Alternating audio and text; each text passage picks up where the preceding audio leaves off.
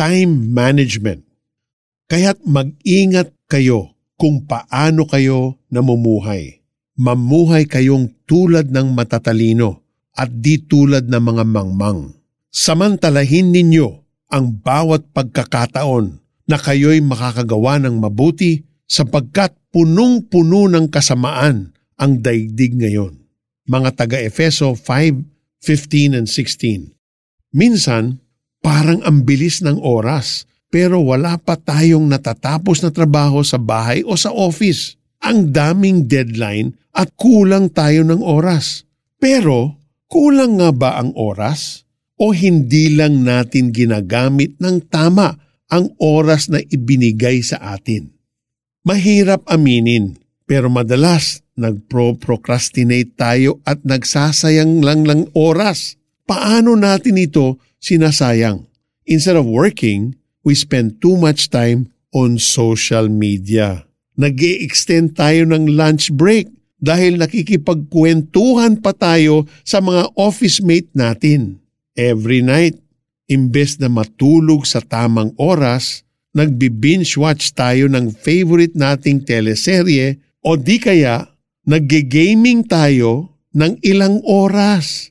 Minsan inaabot na tayo ng umaga, kaya late na tayo nagigising at late na naman sa office o sa pag-umpisa ng gawaing bahay.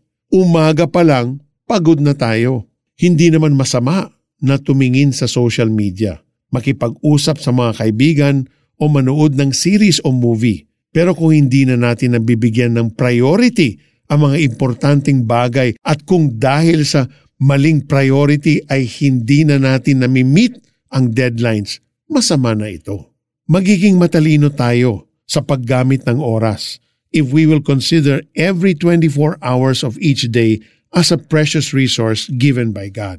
Imagine kung magiging maingat tayo sa paggamit ng oras, marami tayong magagawang mabubuting bagay. Kaya i-develop natin ang time management skills natin. Most of all, let's be sensitive to the Holy Spirit dahil igaguide niya tayo maging sa tamang paggamit ng oras. John 16 verse 13. Let's pray. Lord, salamat sa oras na ito. I feel sorry na hindi ko ginagamit ng tama ang oras na ibinigay ninyo sa akin. Salamat na mapagpatawad kayo at nagbibigay ng second chance. Help me to live wisely and to use my time to do what's good and right. I pray this in Jesus' name. Amen. Now let's apply this.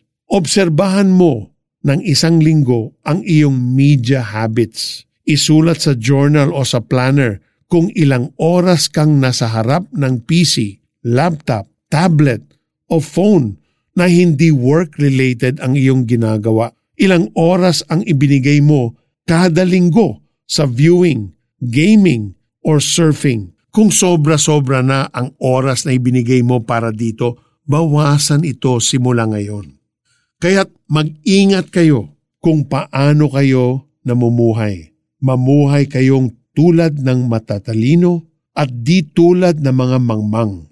Samantalahin ninyo ang bawat pagkakataon na kayo'y magkagawa ng mabuti sapagkat punong-puno ng kasamaan ang daigdig ngayon mga taga-Efeso 5:15 and 16. This is Peter Kairos saying that every day we have an opportunity to make good use of our time. So let's be observant with the way we use our time. Does our time count for eternity? Does our time make someone else special? Does our time bring a blessing to another person? So let's review. So let's be conscious of the way we use our time. Have a God blessed day.